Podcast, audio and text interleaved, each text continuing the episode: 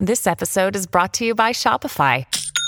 Forget the frustration of picking commerce platforms when you switch your business to Shopify, the global commerce platform that supercharges your selling wherever you sell. With Shopify, you'll harness the same intuitive features, trusted apps, and powerful analytics used by the world's leading brands. Sign up today for your $1 per month trial period at shopify.com slash tech, all lowercase. That's shopify.com slash tech.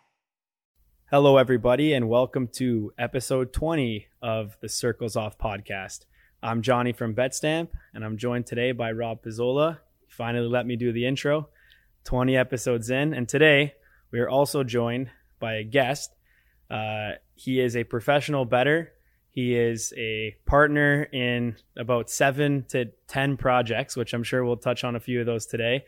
Um, and most topical, unabated, the new, uh, we'll call it sports data platform. We are joined by Rufus Peabody. How are you guys today? I'm doing fantastic.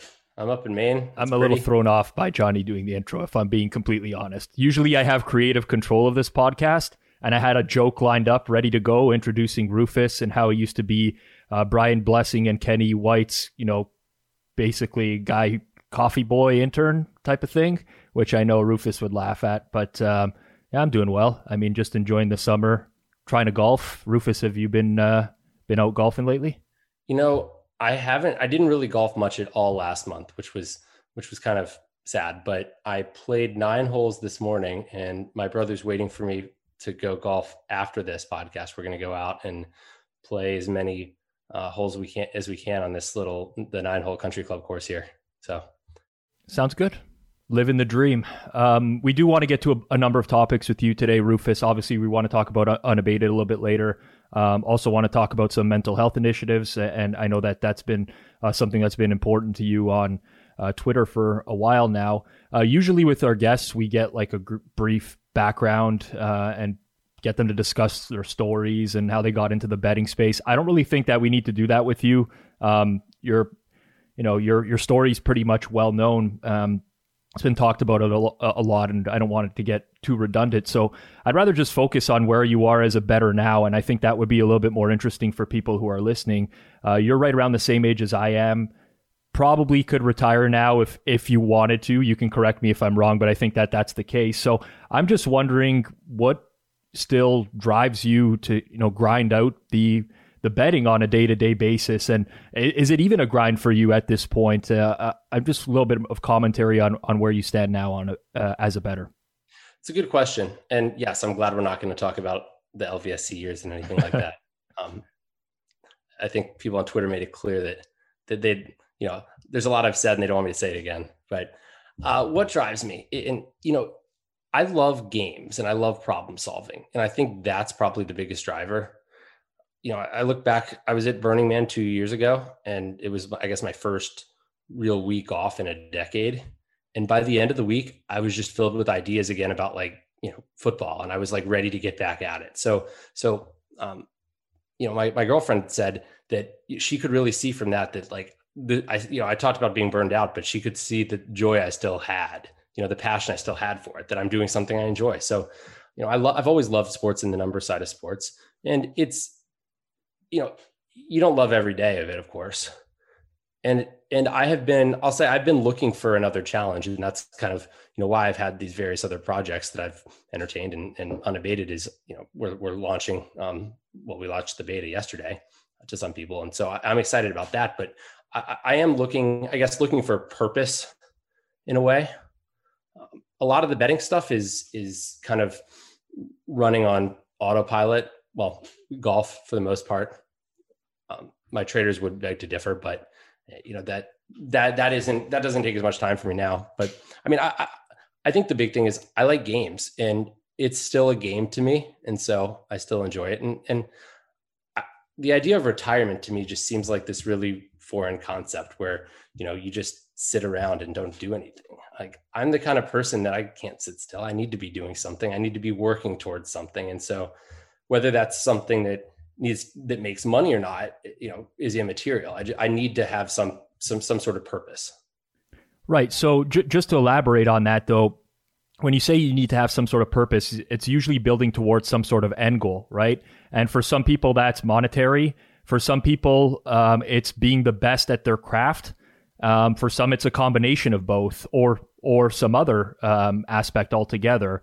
I, am just interested in in what that is for you. That's a good question. I mean, I, I think for a long time, my purpose, like I, well, I, I guess initially when I moved out to Las Vegas, that sort of first hurdle to get to was, well, can I make money at this? And then I remember I would be like card counting, um, you know, spreading like five dollars to thirty-five dollars at the beginning, um, betting a few hundred bucks at a time, and I was making money and tracking it. And and I got to a point where I was like, you know what? If I lost my job, I could probably like grind out like 30,000 a year or something with the bankroll I have. And that was that, that felt really good.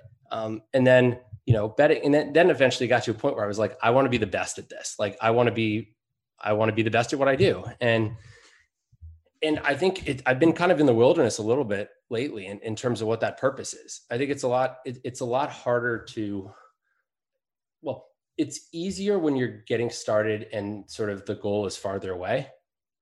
Um, and like I'm not going to say that I'm the best at anything, but but I think I've I've done well at it, and it's harder in in it's harder if you're essentially trying to sort of stay in a, someplace than than trying to go someplace. It, at least it's harder mentally for me, and I think that's honestly why now I'm looking for purpose in like building something, like building a company, building tools that I think could be useful, that type of thing. And so, and honestly, that's why I'm talking about the mental health stuff on Twitter in a way too. I, I think it's this is stuff that I'm passionate about, and and I'm that you know I want to do what I'm passionate about.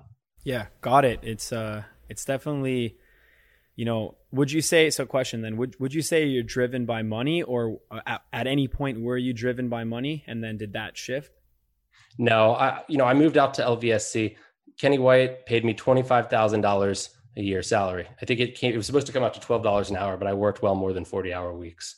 Although what was work for the company and what was work for myself is kind of a blurry line too. So, um, but no, I was never, I, I was all, it, it was never about money for me. Money was the scoreboard for betting. And so winning and losing, I mean, it was, if we had a big week in NASCAR and I was never the, I, I not the NASCAR modeler with, with this group back in the day, uh, the good old days. Um, when we had a big week with NASCAR, I didn't feel the same pride and satisfaction as is if we you know won with my baseball model or my golf model. So, I, yeah, money was just the scoreboard. It's I'm a competitive person, and yeah, it wasn't money.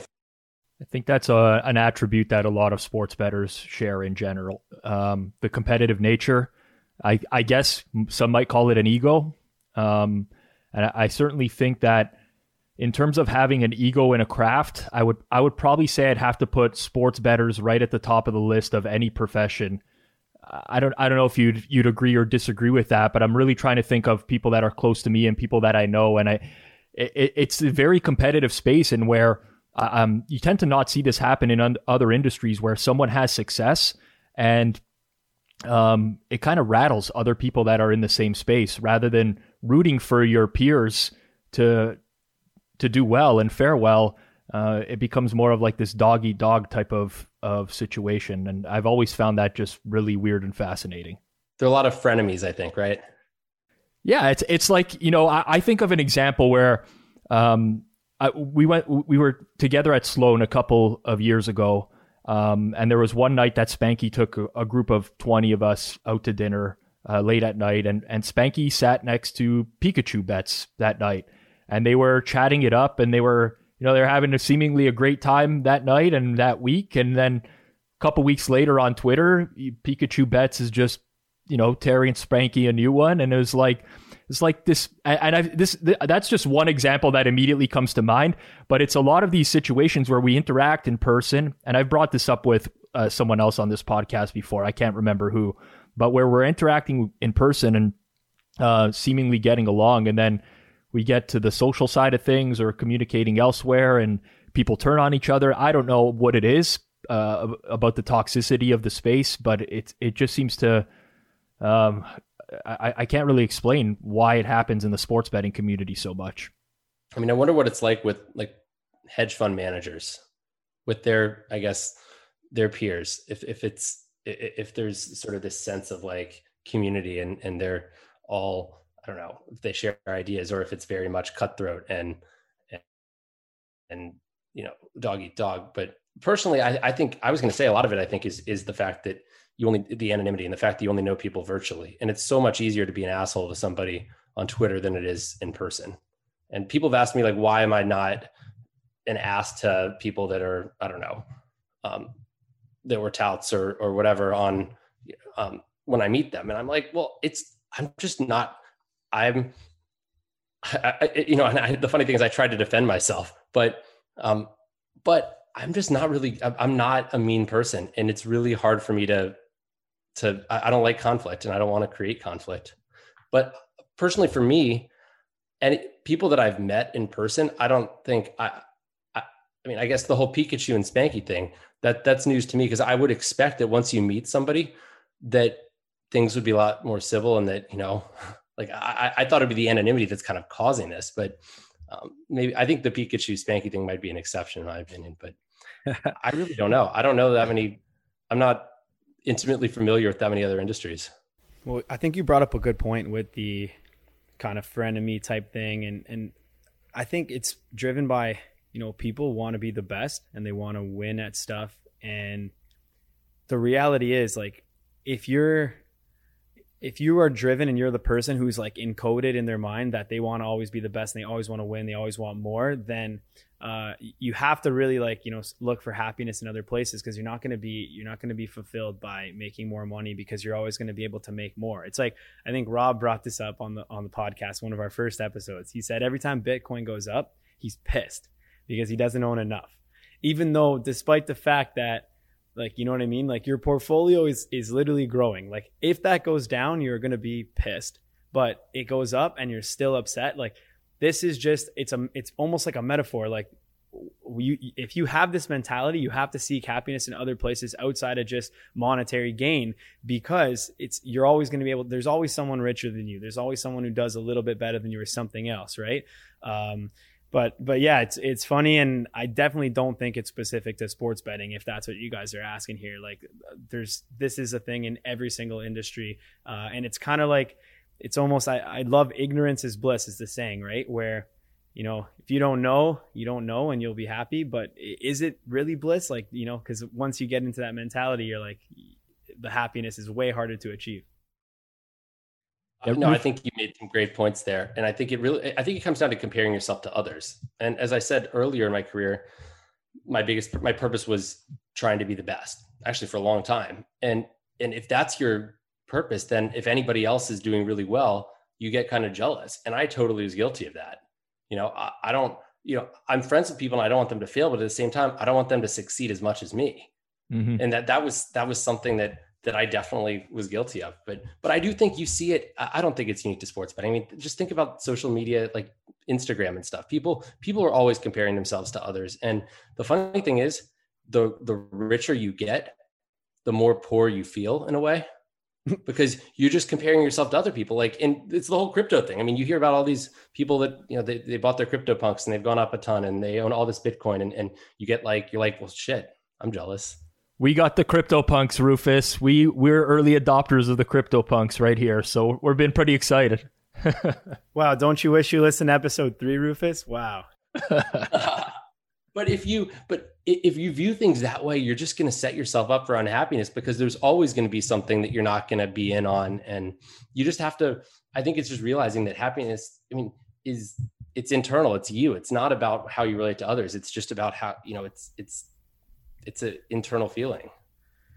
Okay, we can get back to more of this um, and talk about your tweet threads and stuff. But now I do. We are a sports betting podcast. I did put out a little feeler on Twitter earlier uh, this morning saying, "Yeah, we're going to interview Rufus today. Any questions?" Uh, there's a lot, some hate, some negativity, some positive stuff. But I think over the the course of that thread and other people that I've talked to about you, like a lot of people want to know like what's the life like of Rufus Peabody? Like what are you doing on a daily basis? Um, and sorry to ask multiple questions, but I, I, do think earlier in the pod you did mention like yeah, golf's on autopilot at this point, and all the modeling and the hard work's done. So now it's just up to the traders. Can you give us a little bit of you know what goes into the golf stuff? How does it work? Um, what am I doing, and then what are the traders doing, and you know, you know, give out as much info or as little info as you want. But I think that's really what people want to know, and what you've kind of been hesitant to give out on other podcasts. So I say golf's on autopilot, and and yet it feels like so much of my time is still devoted to golf. So I guess it's on autopilot in the sense that I could only work. I could I could only work on Monday on it if I wanted to, but I do spend a lot of time tinkering you know, I'll give you an example. This week, so so I have a um, so so Monday, I, I Monday morning I'm inputting my I input my numbers. Um, I run a bunch of code that takes about four hours to run that basically processes the previous week. It basically re adds it, it refines the model, if you will, because you know, you're adding data every week. And, and so rather than doing it every year or something like that, it's just constantly every week so somehow coefficients are changing. If somehow putting becomes more predictive, it's going to be changing gradually. And so I run that through and I put in, um, and, and, there are some tweaks. I mean, I, I, have, I look at some stuff related to the course. Um, I, well, on a hole by hole basis, I, I, try to figure out what, you know, I, I, need to obviously know the par and yardage of each hole. And I, I look at how it's played in the past. And sometimes I have to make a decision on if a course had a redesign or something, you know, and and this hole's playing um, a little bit longer, or or you know where where I sort of cut that off um, in terms of some of the hole by hole stuff. Um, but basically, I, I I then spend time essentially making sure my projections are right. I mean, an example of some of the stuff I'm dealing with, um, like this week, you have these you had the Olympics last week in in Tokyo, and by the way, I was very anti Patrick Reed um, because I don't know if you know he um, he was told on Saturday at the 3M Open that that Bryson had tested positive for COVID and withdrawn. And so he was the alternate and he didn't have his passport. So he had to go back to Dallas. But to get there, he has to test positive or test negative for COVID three times uh, each 24 hours apart over a 72 hour period. And so he basically didn't get end up getting to Japan until the day before um, the tournament and wasn't even able to get to the course. He wasn't. It was. It, and same with his caddy. He he wasn't even able to walk the course. And so, I know. I guess I know the effect of travel in some other situations. For example, like you know, go, well, and the fact that going from west to east is much more problematic than going east to west. So someone that paid, played um, in America one week and is playing in Europe the next week. I mean, I don't think I'm giving away the farm by saying that that you know more travel and more jet lag is going to be worse and this is a 13 hour trip. Um, and and not and, and then not having seen the course. Like i was like i was making a guess though on on what that actual impact would be. You know i, I had a framework based on what i knew the impact of of sort of other travel is. And i was like okay well you know i think it's going to be at least twice as bad as that. And and the funny thing is he actually ended up like playing decently. But but he still i think i still won the bets against him. I think I had Hovland against him and Casey against him. So, um, so that was good. But now they're coming back, and I don't really have a. And personally, I think that it seems like if I, I get tired thinking about how tired the Olympians must be. You know, they were they're go, driving 90 minutes to this. They're going through all these tests and protocols all the time, and then you know you're turning around, and even if you're going, even though you're going west to east, although they're probably they're traveling east to west, but they're going backwards in time. Um, I feel like there has there's definitely going to be some impact there, and um, but I'm kind of I'm making a sort of subjective judgment there. So so those are the kinds of that's an example of a kind of tweak I might make. Um, sometimes something re- regarding like you know home course or something familiarity, um, depending on where a tournament is, things like that. And then I'm running simulation these initial simulations, and and I have this sort of um, server web interface face called Verplank, um, named after my favorite golfer growing up, um, and and it it allows um, it allows my my trader, my brother, who's my head trader, to um actually to, to sort of be able to run sims and and you know press a button to run tee times update update tee times update weather all that stuff. So basically after that it's it's he can handle all this stuff like seeding different markets um you know dealing with different betting partners and all that. But so, so the work on my side is basically just the projections. And if something goes wrong, um, I, I, kind of, um, that he can't figure out how to troubleshoot, then that's, um, that, which, which, by the way, that list is getting a lot shorter now, which is nice. But uh, then that's when I um, am more involved. But this week, you know, you we have something unique in that you have the Barracuda, which is a Stableford scoring system. It's the like eight points for an albatross, five for an eagle, two for a birdie, you know, that type of thing. And so I had to rustle up some old code from previous years, and and I can't run this like it, it can't be. It's not automated on Verplank. It's it has to be, you know, I have to do it manually. Basically, I have to find some code and do it, and then just I send it to to him, and then he you know he's he deals with it. But um, but that's the kind of thing that's you know, it, and it seems like those things happen more often than they should. Sometimes multi-course events, it, it's a thing, um, and so so there is like there is work uh, and then the other thing is that I'm always I get ideas sometimes, and so a lot of times I'm um, tweaking some different some some things, and I'm having to update some code. Um, for example, I actually use the Data Golf um, stats feed now instead of PGA Tour because um, there was I was having an issue with PGA Tour at one point, or they they and and so I was like, I'm just going to use the Data Golf version, and because I can get everything from the same place. But then there's a week when for the British Open they didn't have their stats there, which is where I was getting the leaderboard. So I had to switch it back to the old one. So basically, there's a I, you wanted me to talk more specifics, and now I'm, I'm making you regret that decision. I, am sure, but but there, there's a, there's there's a lot to do, and and there's a lot of I mean tinkering and improving stuff. And in golf is the thing like it's definitely the thing that I enjoy the most, and so that's why I spend time like it, it's it's the thing that is always the number one priority. Yeah, I don't think uh, we, re- regret that question at all. Um, I think a lot of people, dating back to future or past sorry past discussions we've had on this podcast about an originator versus a market mover, things like that, a trader. So Rufus, by all accounts of the word, is just a straight originator in the sense like he's modeling the numbers from the ground up. Like he mentioned, seeding exchanges, seeding different markets, and things like that. Um, but it's a good it's good to get that info, Rufus, about what goes on on a week to week basis. Because, like we've mentioned before, a lot of people think that, you know, originating is they make a model uh, and they think, yep, this is, you know, I take my strokes gain, course effects, things like that, and I whip it all together and here's my numbers. Um, but what they don't realize is that the additional work that still needs to go into that on a week to week basis or on a day to day basis for other sports with things like lineup changes, things like you know, injuries. And within golf, Rufus just mentioned a few of those things, like, you know, travel effects, uh, different course changes, like when they make, you know, things like that, that are never going to be able to be 100% automated. So anyone who's listening and thinks that, you know, originating's a set it and forget it, even though Rufus is saying it's on autopilot, look at all the things he just mentioned he still needs to do on a weekly basis. There's a, a, couple things I wanted to unpack from there because I found that interesting. One being Scott Verplank being your favorite golfer, which is just to me like there must be a gambling story behind that, right? Well, you know he he's type one diabetes guy, right?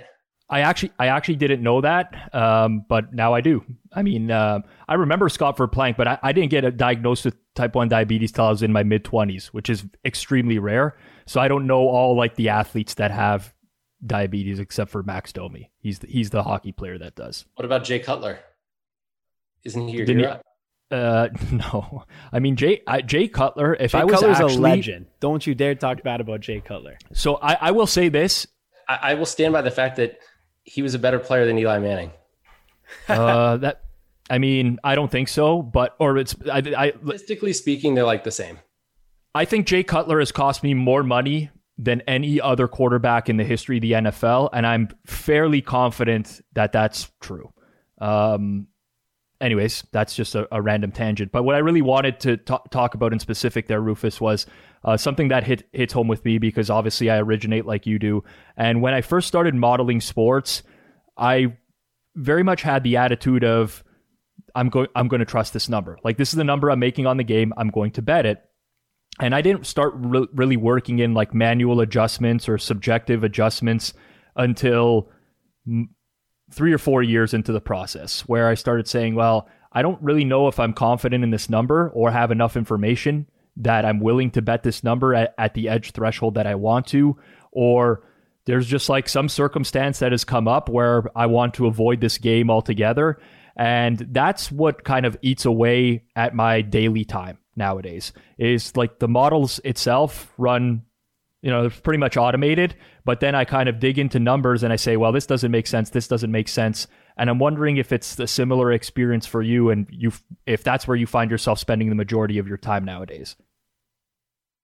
So, so I'd say no. Actually, I mean, I think I I've always been more of a trust the numbers guy, and for me to actually, it, it well, it's the kind of thing that the bets that seem the worst, the ones that if I question, the ones that I question are often the ones that actually do the best because there's like because my the model I built is smarter than my intuition. I think mm-hmm. I, I, believe that.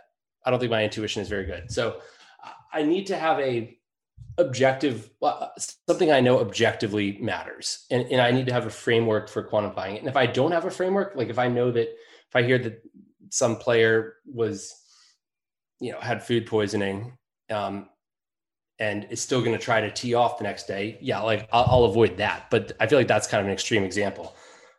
Like I think, for example, the the the travel thing is something that I have a framework for being able to quantify in certain circumstances, and so I can sort of use that something I've quantified is a way to sort of quantify something that isn't really that I don't have in my system. So, I mean, I, but yeah, I'm mostly I'm mostly a stick stick with the numbers guy. And honestly, the the, the stuff I'm spending or doing on a day to day basis, I would say is less like tweaks and is more. It's more just manual stuff and putting out fires, if you will. Yeah. But Rufus, I mean, can you talk a little this, bit about? Sorry, go ahead. Wait, really quick. I'll say that I am much more open minded now about adding in more qualitative stuff and making these tweaks than I used to be. Like, man, when I started out, I was like, I thought I was the shit. I thought I had like I, I thought that, you know, I had somehow done what nobody else had done. Like when I was LVSC that like solved all this stuff. I mean, I think I, I, I think there was one guy at the office, I think Dan O'Brien, I think I really rubbed the wrong way. Um, because I, I was just, I don't know. I was the, the, the less you know, the more you think you know in a way, a little knowledge is, is really dangerous. So yeah, I, I agree. Uh, one thing I was going to ask was, can you talk a little bit more about the trading side of things? So you said your brother manages; he's your head trader. Um, anything specific that you can give out? Some stuff unique. I know we're going to talk a, a, lot more about the trading side of things on next week's episode, but uh, give us a little teaser. Anything you can here. Well, I mean, he's downstairs. If you want, if you want his uh, take on it, but I can, I can, I, yeah. Um, bring him up. I'm, we're in for anything. This is a circles off. We do. It is what it is. We're not. We're presented by Betstamp. We don't have any other sponsors to please. You can bring him up. You want to talk about the trading? Come on up here. You're about to be on the podcast. Okay, I'm, I'm bringing him up. 100%. Let's do it. Thomas Peabody. I just assume Thomas is the full name. This is Tom. What's going on, guys? Tom, welcome to Circles Off, uh, our first ever dual guest podcast, episode 20. Uh, we were just talking with Rufus about the originating part portion of the golf modeling, and uh, he mentioned, you know, his brother Tom, head trader. We wanted to kind of like get a little bit into the the process there. Give out anything you feel, you know, might not be too much, uh, but yeah, it's a it's a podcast full of uh, sports bettors, all interested to know kind of like what the day to day life of the trader is, and more specifically, Rufus Peabody's trader. Yeah, well, I mean, obviously, it all starts with Rufus, and he mentioned he's sort of grinding on Mondays to get numbers out. Um, and so, work for me kind of starts Monday night in terms of betting outrights, pretty much anywhere I can. Wait, it starts before that. You're actually helpful. I mean, you're, you're putting in tournament codes, and you're essentially sure, yeah, putting in a lot like field, like a lot of the course specific stuff. Yeah, yeah, but I'm obviously not not doing the originating. Um, and so yeah, just betting outrights Monday night, um, and then sort of Tuesday is a full day of once matchups come out, uh, rerunning stuff with tee times, and just kind of trying to find value on matchups all over the place. So kind of grinding in terms of putting in a bunch of matchups from from all over the place um, and running them and just kind of seeing where we can get down and it's really piecing a lot of things together more than anything. Um, so yeah. So do you have a matchup set that's like these are the projected matchups from BetCRIS is going to hang or is it you got to see it scrape it down right away and then run the numbers? Um i mean we we I'll put in like BetCRIS matchups and then uh, you know bet online matchups and then I'm finding matchups on Circa and occasionally um, a bunch of other places. Um, yeah, and then just sort of adding those as I go and uh, and running those. But we've got it. It's it can plug it right in and run it um, pretty quickly. We we have How- some scrapers for books too, but some of them have like FanDuel like changed their stuff recently. So, um, and, I, and when he says grinding, I think like you know sending stuff to betting partners, um, etc. Is that yeah. right? Yeah, yeah, yeah. Got it. So, sure. Rufus, you, you mentioned FanDuel there. I just wanted to, like, how, how has the process changed with the emergence uh, of the regulated market, right? Um, I know some people who have started to get down earlier in the weeks because of it, and now actually the majority of their action would be in regulated, although it's, you know, spread across hundreds and hundreds of different accounts in different states because of the, the limits. But just wondering if you've noticed a significant change, if it's if it's affected how you guys get down on games, or whether it's just kind of been BAU ever since uh, each of these individual states started regulating. No, it's definitely. Thank you, Tom. Um, it's it's definitely changed things. It's it's created more work. Um, we're getting down in more different places.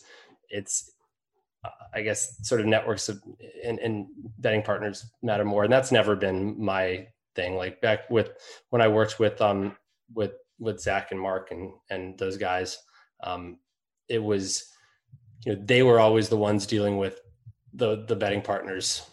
Well, the time we called them agents, but um, the, yep. th- th- those were not like, and, and these were talking we're talking betting partners for like you know people that got accounts like pay-per-heads, di- different offshore stuff, not um, you know, I mean, well, you didn't have, I mean, not in like Vegas or anything like that. And so, um, I've, I mean, now that I'm I'm uh, you know I'm more solo, I don't have like I don't have a huge network. Um, I, I keep it fairly small, and part of that is I mean I well I don't want I mean I, I keep things pretty close to the vest in that regard. You know, not, I don't really in the rest of my life, but um, but it, it makes things I prefer things simpler if possible. Got it. Yeah. So it's a smaller team, but obviously a higher percentage. Yeah, it still is. I mean, like, I mean, you know, Tom's the one having to deal with this with you know figures with everybody in, every week and and all that. I mean, I'll say we've expanded like I've expanded more into you know, people in like Europe and stuff, which has been really really nice to have because there's different markets there. For example, being able to bet each ways is mm-hmm. nice, mm-hmm. and, and and so and the funny thing is the people influencing the market there, um, the books there will often hang pretty different stuff, and so I do think there are opportunities, obviously, at the legal sports books in the U.S. and and you know, I, am sure you've had lots of people talk about the challenges already of of getting down without getting limited and all that stuff. And so, um, so roughly, if, if, you're willing to share, Rufus, roughly what percentage of your uh, you know getting down, I guess, would be from you know offshore versus the the legal market or the regulated market? Ooh, well, the thing is, well, some of them like what about like regulated markets in Europe, for example? I mean, that's got it. So let's say US US regulated market right now. What percentage is that? Because that's what I think. A lot of people think it's much bigger than it is in terms of professional betting. When I think guys like us on this call might know that from a from a professional standpoint, it's it's it's pretty small. Tom says very very small. And very very. I, I was going to try to estimate a percentage. I was going to guess like two to three percent. I mean, yeah, it, it's it it's probably a little more than that, but not a lot. It, it, it's going to vary because a lot of it is different bet types. Like for so, I'm talking golf here. Golf is it. A lot of it's like the long shot stuff. I mean, I think it's also. I mean, betting golf. I think generally it's hard in betting outrights. It's harder for books to know whether you're sharp. I believe, um, just because you know there's not really like that much closing line value because they're not moving lines that much and there's not a lot of signal in terms of whether you're winning or not. I mean you can have an account that goes three months and is just basically losing every week and it can you can still be a winning better because you're betting a bunch of hundred to ones. And so um and so a lot of that though i mean but if you're betting these big long shots you're not betting a ton of volume because but you're you know it's it's able it's able to diversify me which is nice. Like i like the fact that some of these have like the top country stuff and um, you know, I, I hope with the emergence of exchanges in the U.S. and I'm I'm really excited for Sporttrade, and I'm hoping that I'll be able to do like essentially more market, do more on the market making side, because I mean that's, I mean in essence, I I my number ends up very much shaping the the market out there, and which by the way, has caught, made things like DFS a, a, huge challenge and something I'd basically just quit now. Um, but it's, um, you know, I, I want to be able to, if I, if my numbers being used that way, I'd rather be able to like directly to more directly benefit and be able to scale a little more if I could. Do you, do you think that exchange model is, is going to be successful? Do you, do you think there's enough liquidity within the states themselves? It's going to be hard within the states themselves. I mean, for a sport like, like golf for sure.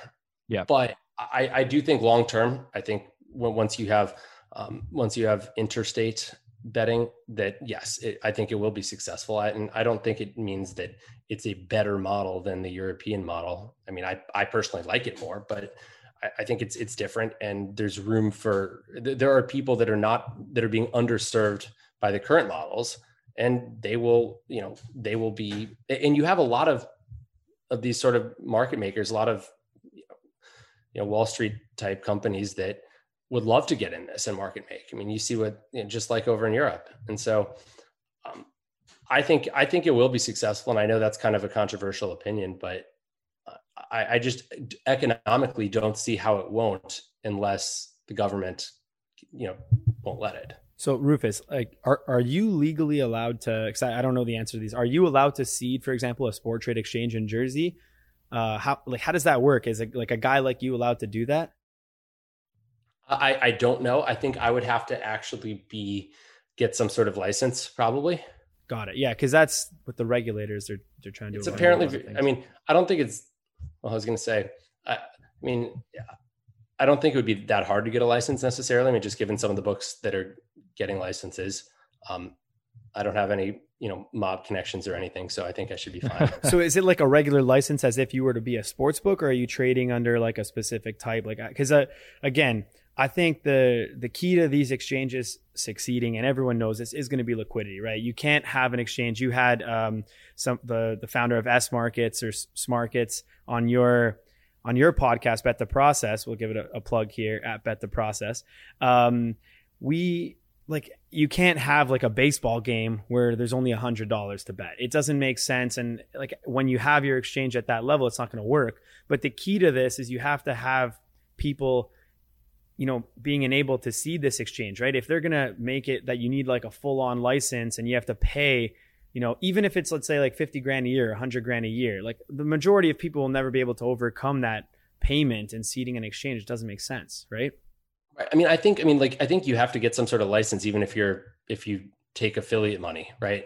So if you're a website and you do an affiliate, I think you have to get, like, I think like Legal Sports Report and US Bets and all those, they have, they have some sort of license because they're accepting, they're, you know, so I don't think it's one of these. Intensive- so that license, that license is just like a, uh, I think jerseys is free. It's like a in other states it's like, you know, a couple hundred bucks. And I think that's fine, but but for the the exchanges, I'm not sure if that's going to be even enough to suffice. See, I I don't think it's something that's sort of prohibitive like like if you were actually, you know, trying to start your own book. Um, but I, I, completely agree that, that liquidity is going to be what makes it makes the exchange successful or unsuccessful. And I I think that you know I know Sporttrade has a lot of um, they, they have partnerships lined up with with companies that want to that are going to market make. I mean there's a lot of people out there that there's i mean not individual it's not going to come down to the individual people as much as it will come down to these companies. I mean the the susquehannas of the world right? Nelly analytics and and um, you know other other finance finance companies so are they going to be able to like actively trade those basically as if it's a, a full portfolio are they? Yeah, I think so. I mean, I like to me, what, what exchanges do is it democratizes bookmaking. Anybody can be a book. Anybody can be yep. a bookmaker, and and you know what? Whether you know it's whoever offers the best price, and that'll get accepted. So I, I think it, yes, it'll make the market more efficient if if there's if there isn't all this friction and barriers to entry. But it, it should. I mean, I don't. I I think it's it's fair. It. I I I think it. Yeah. No, I love it too we we all agree on the upside to exchanges. I think we all we all know from a betting perspective uh, how integral they can be in our day to day processes. It's just a matter of whether or not one can succeed in market. Um, that's the question, and and I hope that I hope that something does because I think that will provide liquidity for all of us. And it, like you said, Rufus, it's just um, you know be be able to get down on the best prices. I, so I, I believe it will. The question is how soon Right. That's the question. And I'm with you because I hear Rufus talking about like, yeah, he's got his mark, he's got his golf numbers, right? He's setting the whole market. So right now he's going through bookmakers, whether it be offshore, or, I mean, it's it is offshore, but it's going to be bookmakers offshore who are now taking a lion's share of those profits. And Rufus is obviously trying to get as much money down as possible at the prices that he thinks are plus EV and are going to make him money. So by having guys like Rufus be able to seed these exchange, and when I say seed an exchange, I mean frictionlessly. Like he's got to be able to bang, put up everything right away. Then, yes, everything like actively trade, like, you know, golfers injured or like, you know, uh, it's different in golf, but let's say NBA players injured, like rips off the board. You can't have like, you know, sharks coming after you. If we can get to that point where the tech enables that, then I'll have so much more faith in an exchange being viable because this is the proof for like anyone listening right now. Like Rufus wants to get more money down at the correct price at the correct pricing. Uh, so the exchange enables that, but the tech obviously has to be there, and that's kind of where I'll close it off. Like that's my two cents. Like if it's not there, then we're toast. My problem right now, the correct pricing. The, the problem is that like I'll look at like round bets and I'll be like, there aren't any edges there, basically. You know? Yeah. No, Yeah, and you'd like that's to find fine. some more edges on I top mean, of that. I mean, Yeah. like the correct pricing, as in what Rufus can post up whatever he thinks is his correct price, and whether people are going to take that bet or not is fine. Um, you know, you don't have to take every single bet that's offered, but uh, as long as you know Rufus has a way to like legally say, yes, I want to bet more. Here's this. I'm not going to get limited by this exchange. I'm not going to have to deal with you know getting cut off because I won X amount this week, or because I lost this week, but I ended up beating the close on all my matchups. Right.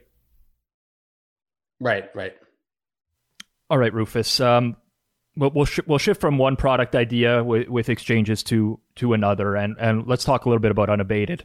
Um, I know that there's a lot of people in the space um, that seem to already know exactly what the product is before it even launched, and it's been in beta for a day. So I'll give you the uh, the opportunity to to briefly tell people what unabated is. I know that you're one of the co-founders alongside um, Captain Jack Andrews, who, f- for my money, is probably the best content guy in the entire sports betting space right now by a country mile, in in my opinion.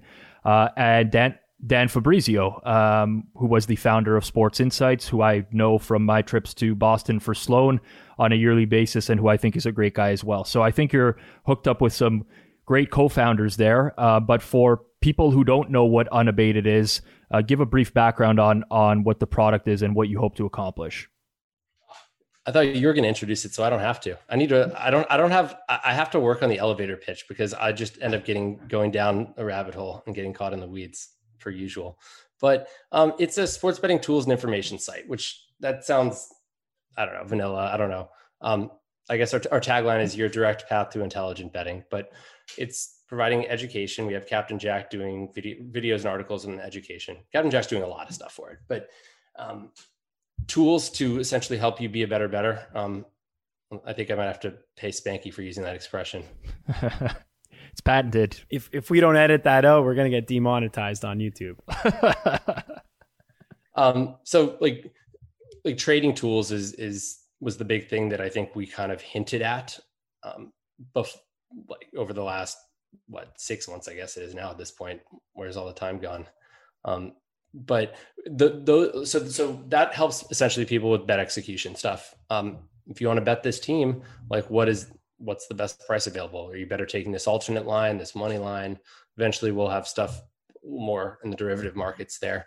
To me, that was more of a that's something sort of low hanging. You know that that you know if, you can save someone a few you know uh, a few tenths of a percent each bet, that adds up. Um, and so, and obviously, Rob, I know you have your half point charts probably. You know, all you know, you have like I, I this is all stuff that I basically had built out in the past too. I mean, I I have Google I have Google Sheet interfaces essentially for it, but um, but sort of productionizing some of that stuff. But what I'm um, we're gonna we, we're gonna have an odd screen as well. Um, but what I'm most excited about uh, is is allowing people non-quantitative people to be able to have a chance to quantify their own opinion. So um, we're launching this NFL simulator product, which allows you to take your own power ratings, NFL power ratings, uh, or use one of our, our systems that are in there, or you know, find another system that's out there if you want, um, or sort of combine them, and and you can, and then it simulates the NFL season, and the results sort of integrate with futures markets, so you can see um, how your sim would price these regular season wins. Um, you can exact number of wins as well, although we don't have a we don't have the odds screen for exact number of wins, but um, but the odds screen integrates for regular season wins, division odds, conference, Super Bowl. And what I like about it is it's it's fully customizable. There's good data science behind it in terms of uh, the rating change, the dynamic uncertainty, because what a team is now isn't what a team is going to be in week seven or week 15 necessarily. So so we allow in the simulation that team's rating to to change as it has or in a way that it, it reflects how ratings have changed historically. And so, um, but you can customize. Um, I think one of the wrinkles we have in there, which I think is important, and it's something I never had in the Massey Peabody sim um, before, is is quarterback injuries because I, mm-hmm. I, think we can agree that quarterback injuries are a huge source of variance, especially yep. like especially for the elite teams with elite quarterbacks. Imagine like Seattle um, Seattle, Kansas City, Baltimore. If any of those quarterbacks got hurt, um, you know, I mean, I guess we saw how how what happened to the the Chiefs odds uh, in game when when Mahomes got hurt and Henne came in against the Browns. I mean, they they they valued Mahomes at like seven points for one quarter over Henne. It seemed like so. Um, so basically, teams are different. Teams are more fragile, and so you can you can edit quarterback injury probabilities. And so we, um, on the back end, we, we simulate how long the, the quarterback, the duration of quarterback injuries based on historical um, injury lengths. And, and we've done some predictive stuff there. Um, and so we allow the user to sort of customize the dynamic uncertainty, the, the, well, we call it the roof factor. Um, it's the rating updating function how aggressively or conservatively we update a team's rating in the simulation based on the simulated game results. So basically, if you're updating aggressively, it means that uh, you are less certain about how good a team is going to be going into the season. So, right. an example is the Jaguars. They have a rookie quarterback in Trevor Lawrence, um, highly touted. He could take the league by storm, or he could suffer um, suffer I guess what a lot of rookies do and start and and, and struggle. So, uh, and, and then you, you, you have Urban Meyer, a collegiate coach who is very successful. Um, will that translate to the NFL game? Maybe, maybe not. And so you could make an argument that there's a lot more uncertainty with Jacksonville than maybe um, another team like Atlanta or something. And so if you update, if you say I want to make Jacksonville rating update more aggressively, it, there'll be you'll you'll get a wider range of outcomes. But the default is going to be basically where what the, what we found to be optimal for updating um, in the past and teams ratings in the past using Massey body, and it's tuned to make sure it reflects what you actually see um, on the field in terms of um, how team like in terms of I guess the variance in, in season wins um, at the end of the season as well. So. Uh, yeah, I, am really excited about it and just allowing people to be able to quantify their opinions and and um, sort of tinker with with what I think is a is a pretty cool tool and product. And so, tell people where they can find it right now. So you said the beta just launched. Yeah, yeah. So you can go to unabated.com and put your name in the list to sign up to get early access for the beta. And we're going to be officially launching to the public uh, close to the end of the month, I believe this is my full transparent review. Uh, I am I am friends with Rufus. Uh, I will say I did use the beta this week and I did quite enjoy it.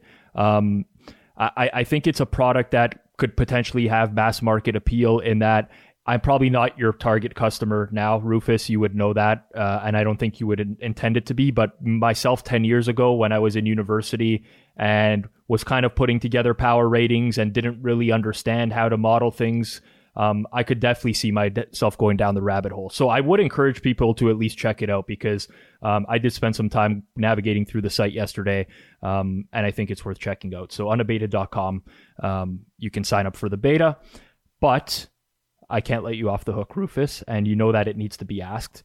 I'm excited because. I want to talk you, you, you, know what's coming because you you've been critical of touts before uh, in the past, whether that be on Twitter or on Bet the Process.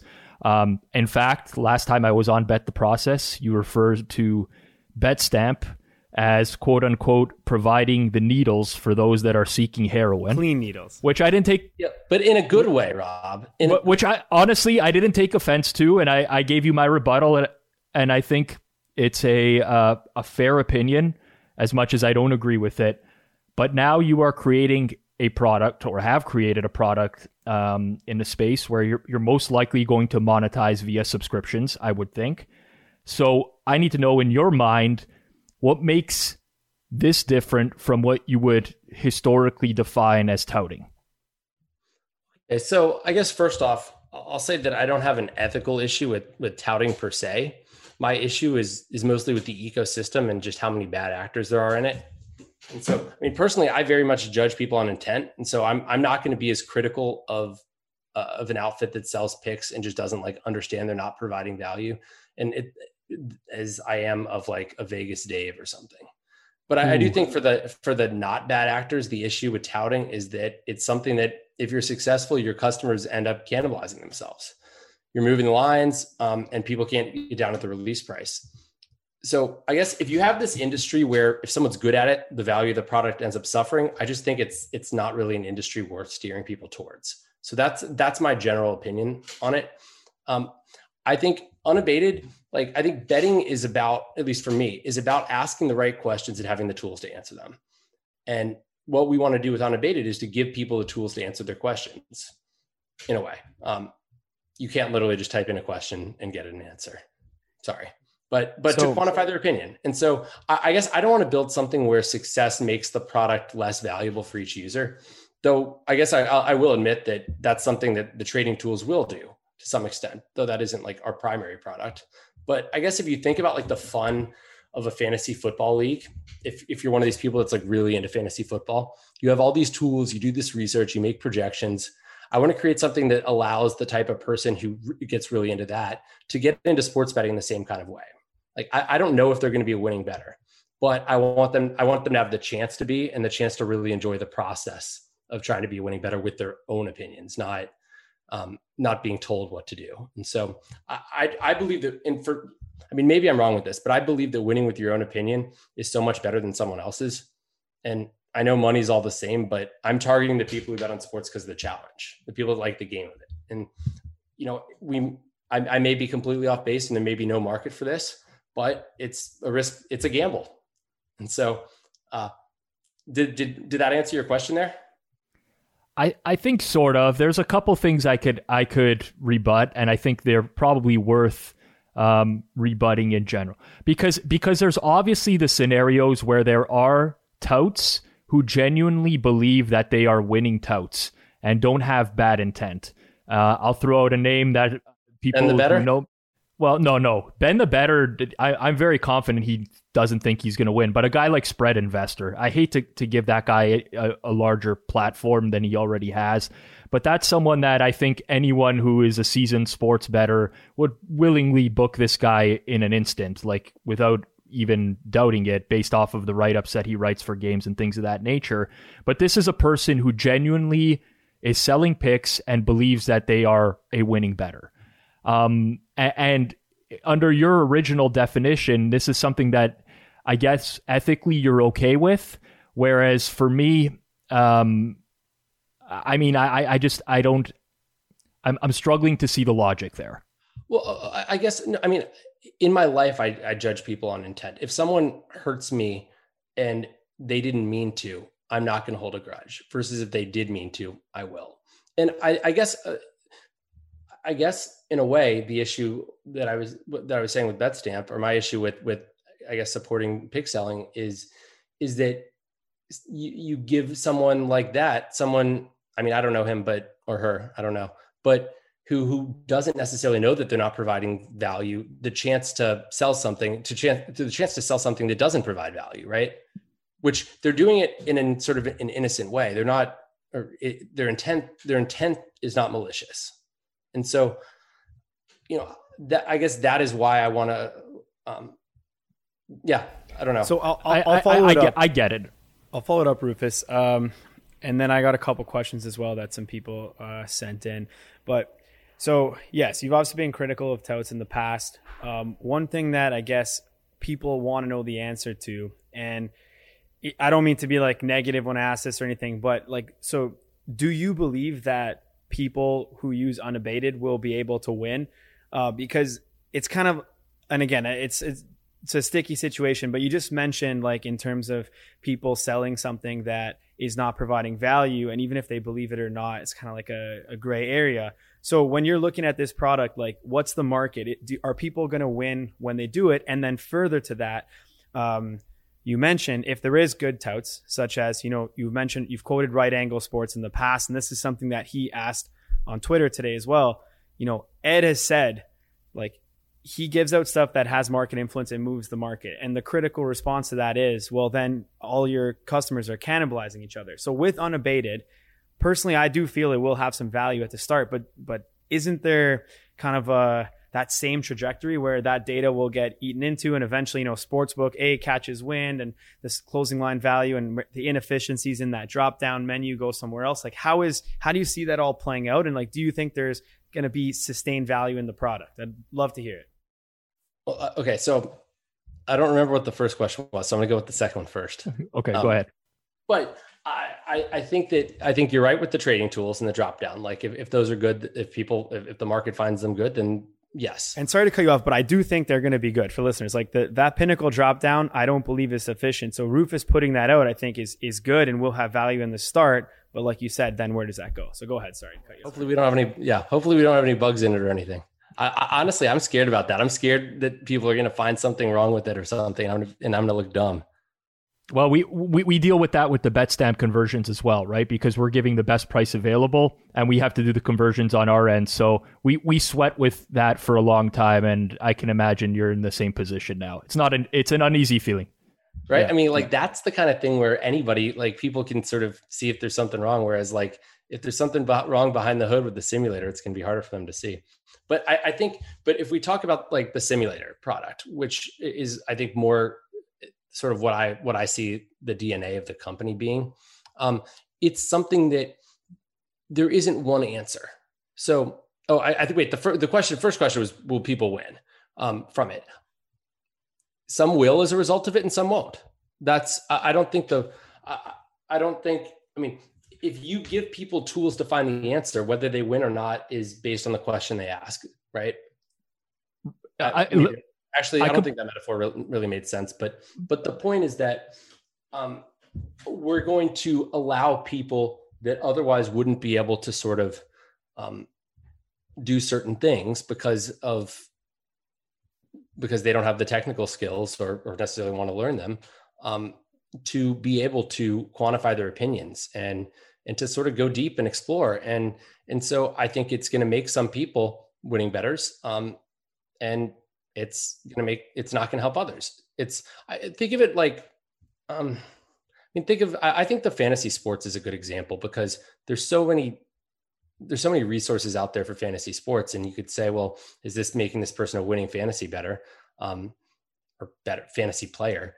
Mm-hmm. and you know in some cases yes in some cases no but i my goal with this is to kind of give the user agency like if if they want if if if their opinions are good and they don't have modeling experience but they have good opinions then we can help like i want to be able to help them shape those into a number and be able to win sports betting with that right and and i think there's going to be a lot on the education side um, yeah. that will help people become a winning better as well um, and so but i don't want to give you the simple answer of yes signing up for unabated is going to make you a winning better i, I think no. it's I think that's a fair answer. What, what you've given, and this this is my personal opinion, obviously, but I think we've kind of gone off the deep end here a little bit, and and I think this is largely to do with your opinion and your stance on touts in the past, and th- this is why you're getting this sort of negative feedback just in general, because because like you have a service like Don Best, right, which people pay 500 bucks a month for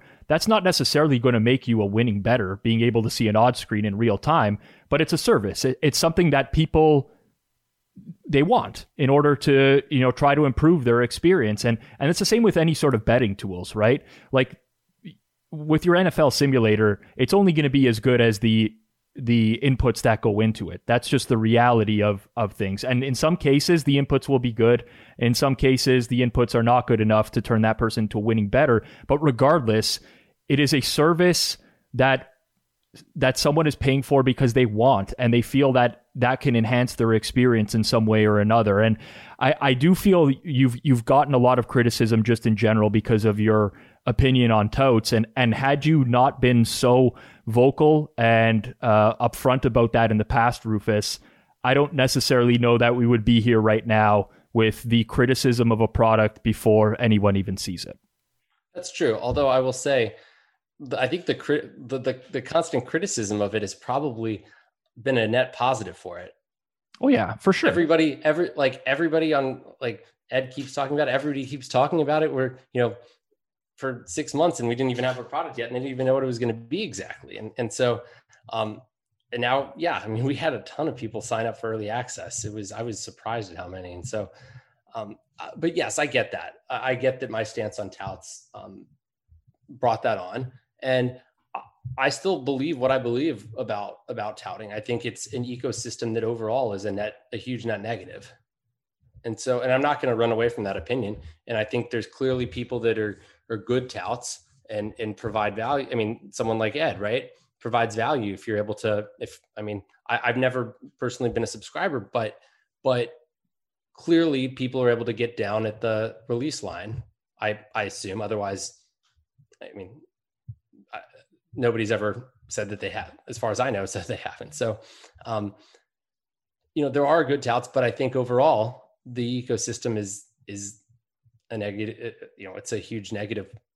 Um, and so my criticisms have been largely the ecosystem and and yes i think i've probably been a little too black and white but i think overall if you if you it, sort of that nuance allows people to i mean people if you tell people that 2% of touts are providing value they'll think that 15 well they'll think they'll be more likely to find they'll find that 2% in like 25% of touts if that makes any sense. Sorry i was not very eloquent at all there but yeah i, I think i got what you're saying. Uh, and um, it, it, it, makes sense to me. I mean it's it's obviously my viewpoints are different uh, on a lot of these things having been a tout at one point in my life which your co-host does give me uh, your bet the process co-host gives me a lot of slack for um, just in general. But I think another fair question that comes up in general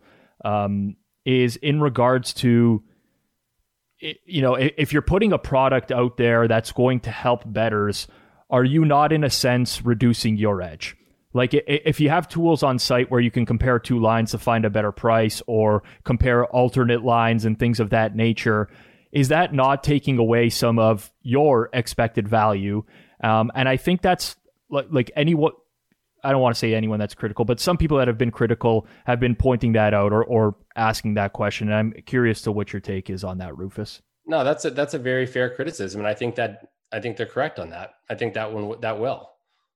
Um, I I thought that was kind of an easy win for us, and it's something that you know I, I haven't really. I mean, I think I would never have put something out like this 12 years ago because there was so much value betting derivatives, and you know now it's pretty simple. I mean, it it's not i mean there aren't there aren't these huge egregious inefficiencies in, in derivative markets the same way there used to be. Um, i guess i thought it would be um, i thought having that uh, and allowing people to essentially execute their bets a little bit better um, i think it was meant with with it, it was built with the user who's trying to f- figure out which price should i take minus six and a half you know minus 110 or you know minus seven plus 100 it was built with that user in mind rather than someone who's saying oh like how can i like build a bot to like scrape all all this stuff and then just automatically execute these bets and all that? And so um but yes i get the criticism. I, I think it will make hopefully if, if it's a good product it'll it'll it will reduce edges. So yeah i think it's a valid criticism in all seriousness, you know, we give Rufus a hard time, but uh, everybody go check it out. Um, so it's unabated.com. You can sign up for early access. I know I was playing around with it uh, today as well.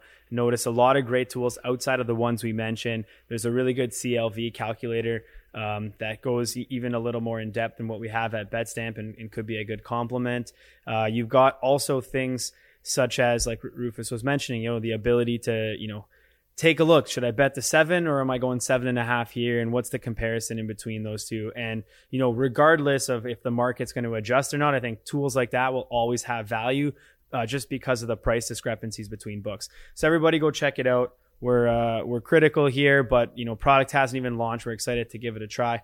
And uh, oh, we had we did have one more question though that came in through Twitter um, from a burner account. We're gonna give this guy some some thing here. Rufus Peabody, how much are you down betting? And is it the main driving motivator for going tout? we we got to we had to read this I love one. That question. I was like, I've been trying to be all positive and stuff. I was like, I don't even know how what to say to that question. No, we're just joking. It, I love it how how said, much are you how down? much betting? are you down? what are you down? When did you week go last bust? week? Actually, I had a very good week last week, but I could have told you the, the two weeks before that weren't that good. So No, that's uh, that's good. Um, anything else before we want to get to our, our closing question, Rob Rufus? Go ahead. First, Rufus. I, I want to say that Anna, you said you guys give me a hard time, and I know I give I gave Rob a hard time, but but I think that stands a really cool product, and I'm a fan. Of it. So L- listen, You know, we, we, talk, 'cause we I- I talked don't like about it. the tout service part as much, but I you know uh, you know the the the CLV stuff, the odd screen, I think it's cool. there there is a weird toxicity in this space. I don't know what it is. I can't describe it, but there is um there's just something that I don't know. We like like I said, we talked about it a, an hour ago off the top, and I, I can't really explain it. But yeah, like you know, Rufus is first la- launching a product, and the uh, uh, completely transparent. My first thoughts are like, what the hell? Like, is Rufus think? Like, what could this possibly be? His stance on touts, and now he's going to go do this, and then you know, I've used the product after a day. I'm like, oh, this is pretty cool. I, I might. I actually tried to upload my power rankings from last year uh, using the the template that was provided, and I was very interested in it. So I like. I, I've already. template wasn't working yet, so It, it was not. It but will be. yeah. It will be tomorrow. I'll tell you that. It's a beta form.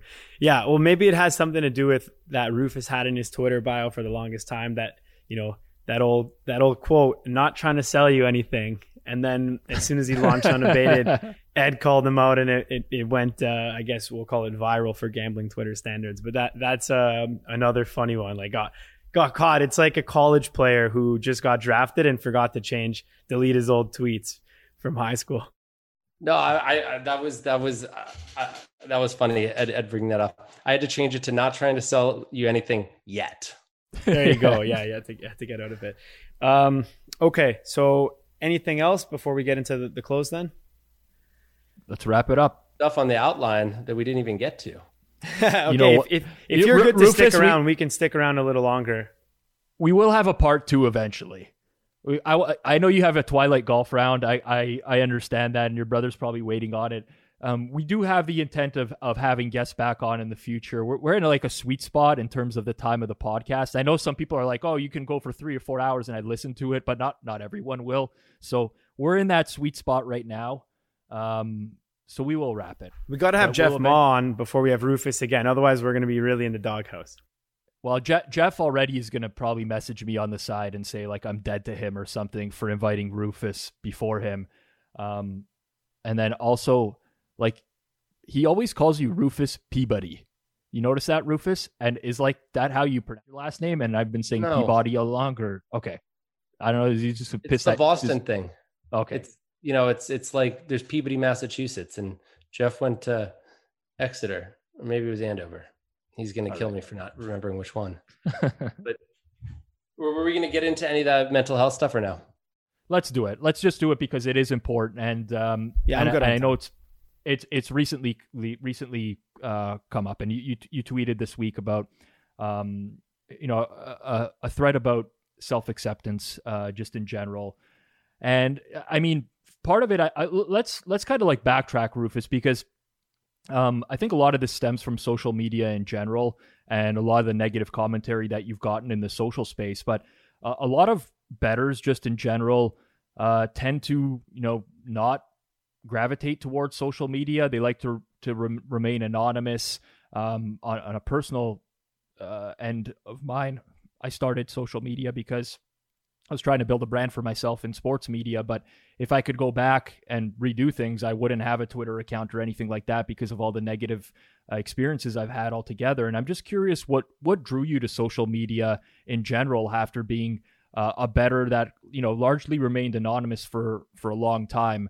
Um, and then kind of how did things devolve for you into the situation over the, the course of the last couple weeks that's led you to open up a little bit more about the mental health side of things? Uh, so first off, like uh, Zach uh, Gamble Balls on Twitter will tell you that you know I've always like I mean for for him it was betting was about money, and for for, for me I've always he's like Rufus has always wanted recognition, so he'll tell you that, and, and I think that's true to some extent. Um, but I think I've always been a been someone who's very public and open about things. That that's like who I am in real life, and I probably revealed more strange more to strangers than most people and I share a lot with friends, though that's mostly like dating related drama. But um, but I think it's part of my personality. I'm excitable. I'm a talker. I like sharing things, and I like connecting with people. And so, um, I think the problem is when when you treat social media like a game, like how can you get the most followers, most likes, that kind of thing.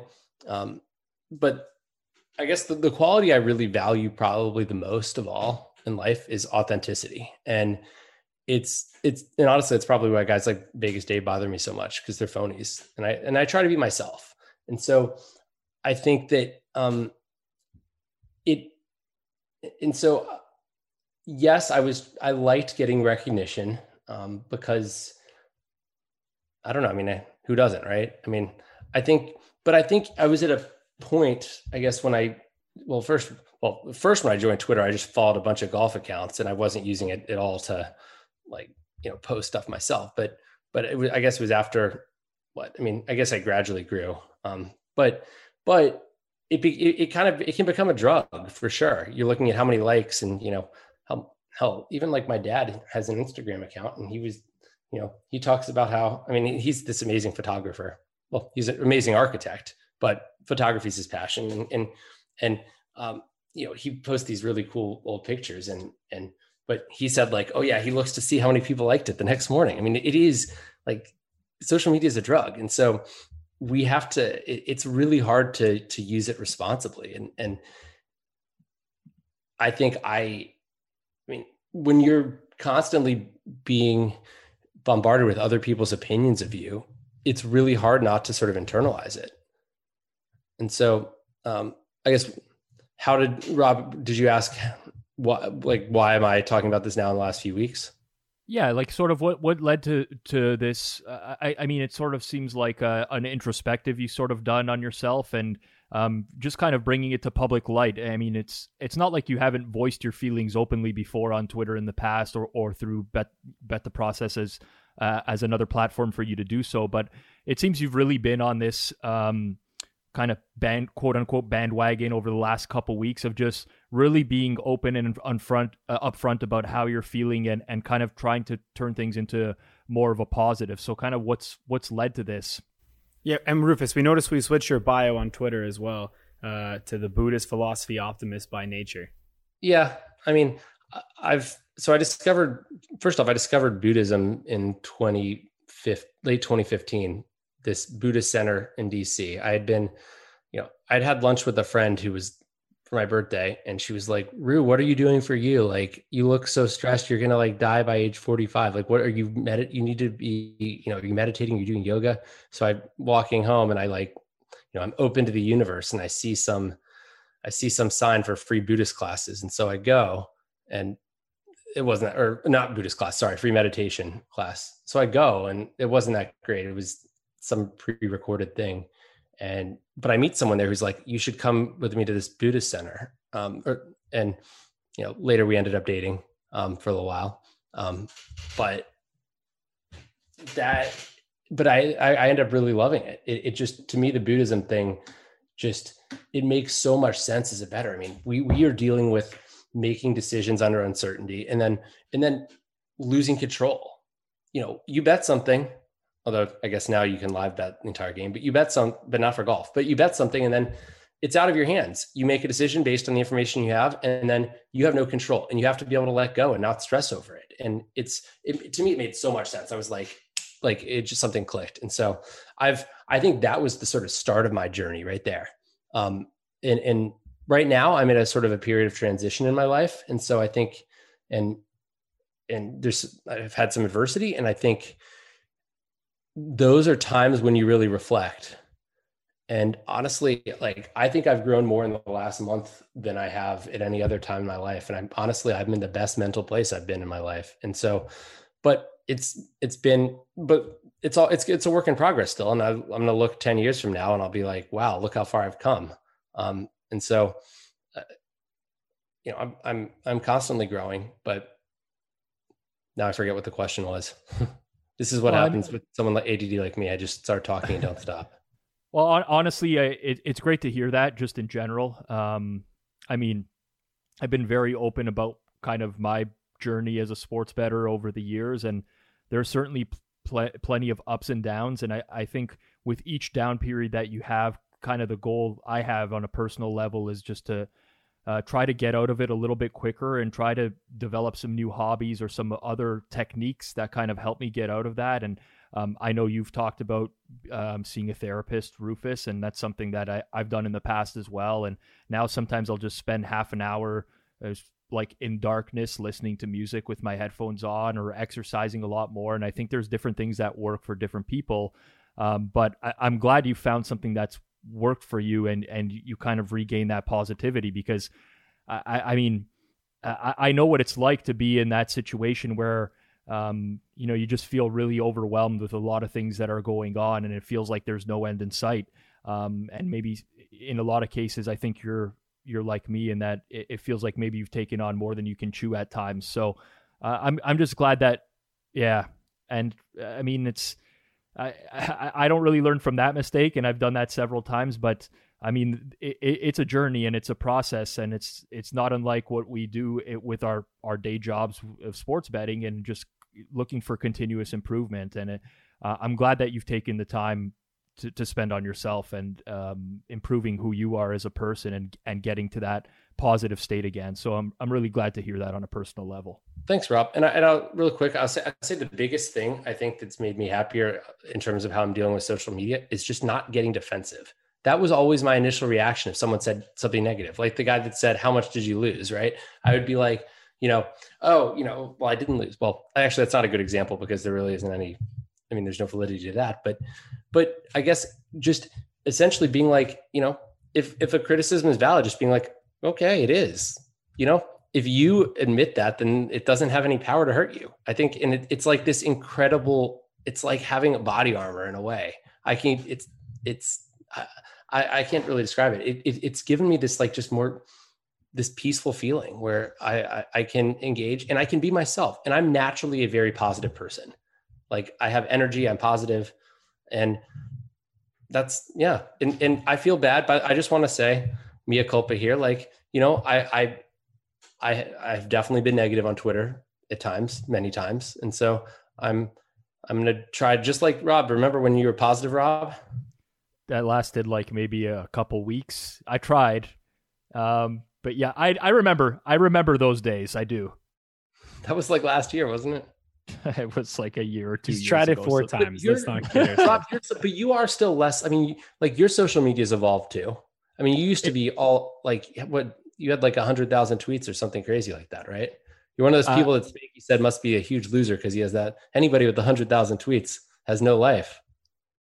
I um, I, I mean, the advice that I, I, it's not really advice, but I just reached a point where I, I stopped caring about what other people have to say. And that's not to like say that their opinions don't matter. That's not what I'm getting at. It's just that I guess it's very similar to you, Rufus, in that you know, I, I just kind of have found a way to ignore the negative commentary. And certainly there are still things that people will tweet that kind of trigger me. And I'll just, I, I just take a step back and kind of collect myself and just move on with life, right? Like life is too short, um, and it, you know to spend time focusing on things that really shouldn't affect you on on any level. But would you say so? I, I would still say though, overall, my experience with Twitter and all that has has made me stronger than if I hadn't had that. Like I think I'm a better person now. It, it it's allowed me to go on this journey and to become um like this person that accepts himself a lot more. I would say I would agree with that, and and just just to uh, further that a little bit more, like I almost I I owe almost everything that I have to Twitter. Like I've made so many connections in this space and uh, made new friends that I, I I never would have interacted with who live all over the world. Like I had a guy visit me from Italy that has like an obsession with me a year ago, and I, I will go visit him in Italy, and he has a lifelong friend with me, and uh, I deal with with Fabian Sommer, who's you know he's in Germany. I've had movers in the Netherlands, and this has all come about because of of Twitter as a platform. So you know it's easy to say it. You know in hindsight, I've I've I've had a lot of toxic experiences, but I don't know, social media has elevated my life in a lot of ways as well, and I, I'm uh, I'm naturally not a pessimist. I know you're naturally an optimist, so it, it's harder for me to to focus on those types of things. But I think when I do reflect on that, um, it's it's something that that comes to the forefront for me. In that I've had way more positive experiences with Twitter than I have negative. That's awesome. Rufus, would you, if you could redo it, would you, uh, would you join Twitter under your, uh, you know, given name, legal name, or would you do it under a, uh, an alias? I don't think any alias would be more believable than Rufus Peabody, right? okay. He's hinting that it still is an alias. I would, right. I know it's true. They don't even know my middle name is Learned. But yeah, I, I would do it the same. I mean, I, I don't know. Yeah, I think it's me. Well, it seems like some of these opportunities, you know, they they wouldn't come up if you you weren't, you know, hadn't built a brand under your own name. And same thing with Rob as well. Like, um, you know, I'm I took the opposite approach. Like I, I never really cared to have my own social media under my own name, basically based on all the toxicity and also just I, I don't like posting very much. I like reading, but I, I, I hate posting anything else of my own. Um, but but yeah, like doing it under your own name, it takes like you know it takes balls to start that up because like you, you guys mentioned, like there's so much negativity. You you are two, pretty much two of uh you know the most notable in the gambling Twitter space that actually entered under their own name without, you know, from the beginning. Well, there was never a grand plan. I'll say that, you know. Um, before we get into our closing question, Rufus, I just want to set the record straight on something that I don't think we've ever discussed, uh, even off air before. But um, Jeff, your co host, Jeff Ma, likes to use the Rufus is a dog's name line um, he was he stole that from me.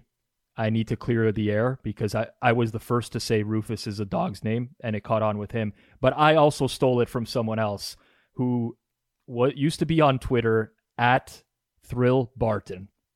I don't know if you know the story of this guy. John, you gotta tell it. You gotta remember. tell it. Is it David Bote? Is that who? It uh, is David is that, Bote. Okay. So this the assassin. Guy, in Aug- on August 12th of 2018, we're approaching the three-year memorial of this guy. Um, he basically tweeted, "If David Bote ding dongs here, I will never tweet again for the rest of my life." And David Bote hit a home run on that at bat. I think it was bottom. Had, it was bottom nine. He hit a grand slam to win him what uh, we assume was his bet in that game. Right, and the guy hasn't tweeted ever. But this guy was the uh, the he coined the phrase "Rufus is a dog's name." So I feel like um, I'm going to give him the credit that he deserves while we have you on here and take that credit away from Jeff, who seemingly loves to use that. Hey, I, am I'm, I'm fine with bringing D- Jeff down a peg if you want. No. so Jeff, Jeff's a great guy in all honesty, but and uh, I interrupt. I just want to also set the record straight, and and I, I interrupt Jeff just as much as he interrupts me maybe more. I don't know why people like. I don't know why people go after me for the interrupting. I will say that um, leading up to this interview, we spoke off air for about 15 minutes before we started. Um, we started we started this pod today, and I was getting very infuriated with the amount of interruptions that were happening. And I was thinking in my head, I'm like, I hope this podcast does not turn into this, and it didn't. Luckily, but it was just us talking over each other for a long time. I was getting mad. Well, Rob, that's like I, I struggle with interrupting. I'm I'm yeah, I always have. Hopefully uh, won't always, but it's yeah, I you know, I get excited and want to say stuff. I need to be a better listener. We all have issues though on on podcasts. It's a tough forum. Like we're we're not in the same room right now, so it's like it's always tough. Like I I realize I have this issue where I, I ask a question, but then I don't stop. I ask like a minimum 2.7 average questions per question. And then the guest like all right, I'll get to all those, but it's going to be like a long-winded answer. So, you know, we all do stuff on podcasts that it doesn't happen in person, but it's just a different forum. So, you know, don't worry about the interrupting. It is what it is. Oh, no, I'm saying it happens in person for me. Oh, okay. Then you got to worry about that, buddy. But but if if if you actually have a have you been diagnosed with ADHD, Rufus? Okay, so like you you sort of have an excuse, right? Like I I I I it's a a medical condition that would cause you to do that. It's it's also a superpower. I really believe it, and I wouldn't trade it for the world. It allows I mean, me it, it, to be creative, to be excitable, to be positive. I don't know. I think it it a lot of my best personality traits I think come from it. So, well, your Twitter bio, your Twitter bio reads optimist by nature, and I I haven't any you know. I've never heard anyone talk about ADHD as a blessing before, so I think you truly are an optimist by nature, Rufus. You haven't talked to enough people with ADHD then. Oh, I'm surrounded by them. All my close friends growing up. I literally think almost all sports. It seems like every sport's better. If I when, when I say that to someone, they're like, "Oh yeah, me too." Actually, you know. All right, we're gonna wrap it up here. It's been a pleasure talking to you, Rufus. We do have a closing question that we always ask. Wait, can I wrap this up with two questions in true in true fashion of myself here? Somebody asked on Twitter because it, it it, it leads so it leads right in okay? So so someone asked on twitter you know to give out your biggest non-betting plus ev edges. Examples you know therapist conditioning yourself to sleep three hours a day or being a nice person you know for the sheer enjoyment of it. That's what somebody asked as a question. I think it's awesome. Um, and then we'll get into the closing question which is you know if you go back we ask this to everyone if you were to go back five years and talk to a previous version of yourself what advice would you give your old self? So I asked them both as one, um, you know, share some things, and I know they'll come back and play. Plus, we get to answer more people's questions off Twitter, which is always a good thing. Okay, I would say, yeah. Well, first off, yes, therapy is hugely plus EV. Um, I think focusing on others, huge. Like, makes you makes you feel better, makes you happy. It's get out of your own head. I mean, there's so many little things like that that are, but um, stay in the moment. I don't know. I mean, all, all these are easier said than done. First off, so and and they're you know, it's always a work in progress trying to trying to integrate them. Um, so if I could go back five years and talk to a previous version myself, like I think the advice I would give would be stuff that I'd already heard. I just wasn't ready for it yet, or I just hadn't had the experiences yet to put it into practice, if that makes sense. I mean, maybe maybe like I could give advice like well, I'd have to go back further, but like don't bet on Kyle Stanley or something like that. But um, but I I mean the stuff would be sort of you know enjoy the journey, appreciate every day, stay in the moment. But what's interesting is that back in 2016, so that's five years ago, I went on this mindfulness retreat sort of Chautauqua actually in Ecuador with a group of strangers. I read about it on this site. Um, I'm going to pl- plug a website here that is not mine, and I have no affiliate deal with it, but it's an awesome site. Um, raptitude.com. That's R A P T I T U D raptitude.com. The it's a blog. This guy David Cain. Um, I, I it's I think it, at the time the the tagline for the site was was a street level view of the human experience. Um, but it's like philosophical. I don't know what the right spiritual, you know, self improvement, whatever you want to call that stuff. The stuff that I really, it's the stuff I like. And I found out about it there. Um, so I went down to Ecuador um, for this mindfulness Chautauqua thing, and there was this guy that gave a presentation. Um, there were a few people that gave presentations, speakers. This guy uh, Leo Babauta with the site Zen Habits, and J.D. Roth, um, get rich slowly i think is his site um, and he he basically we did this exercise that was about um, it was it was I forget what the questions exactly were. It was like if you had only five years to live, what would you do? Um, and or then if you only had one year, you know, and and based on how much money you had, what would you you know would you live your life differently? And and then it ended up with us getting to um, the creating sort of a life purpose thing. I forget. Um, basically, like what are what are your something that is what is important to you in your life. Um, I, he had a better name for it than than that, obviously. But I remember coming up with these three things. I still remember what they are. They were like prioritize. Wait, now I'm going to forget. But they were prior do things that bring myself and others joy. Prioritize people and relationships, and be be present for every moment of my life.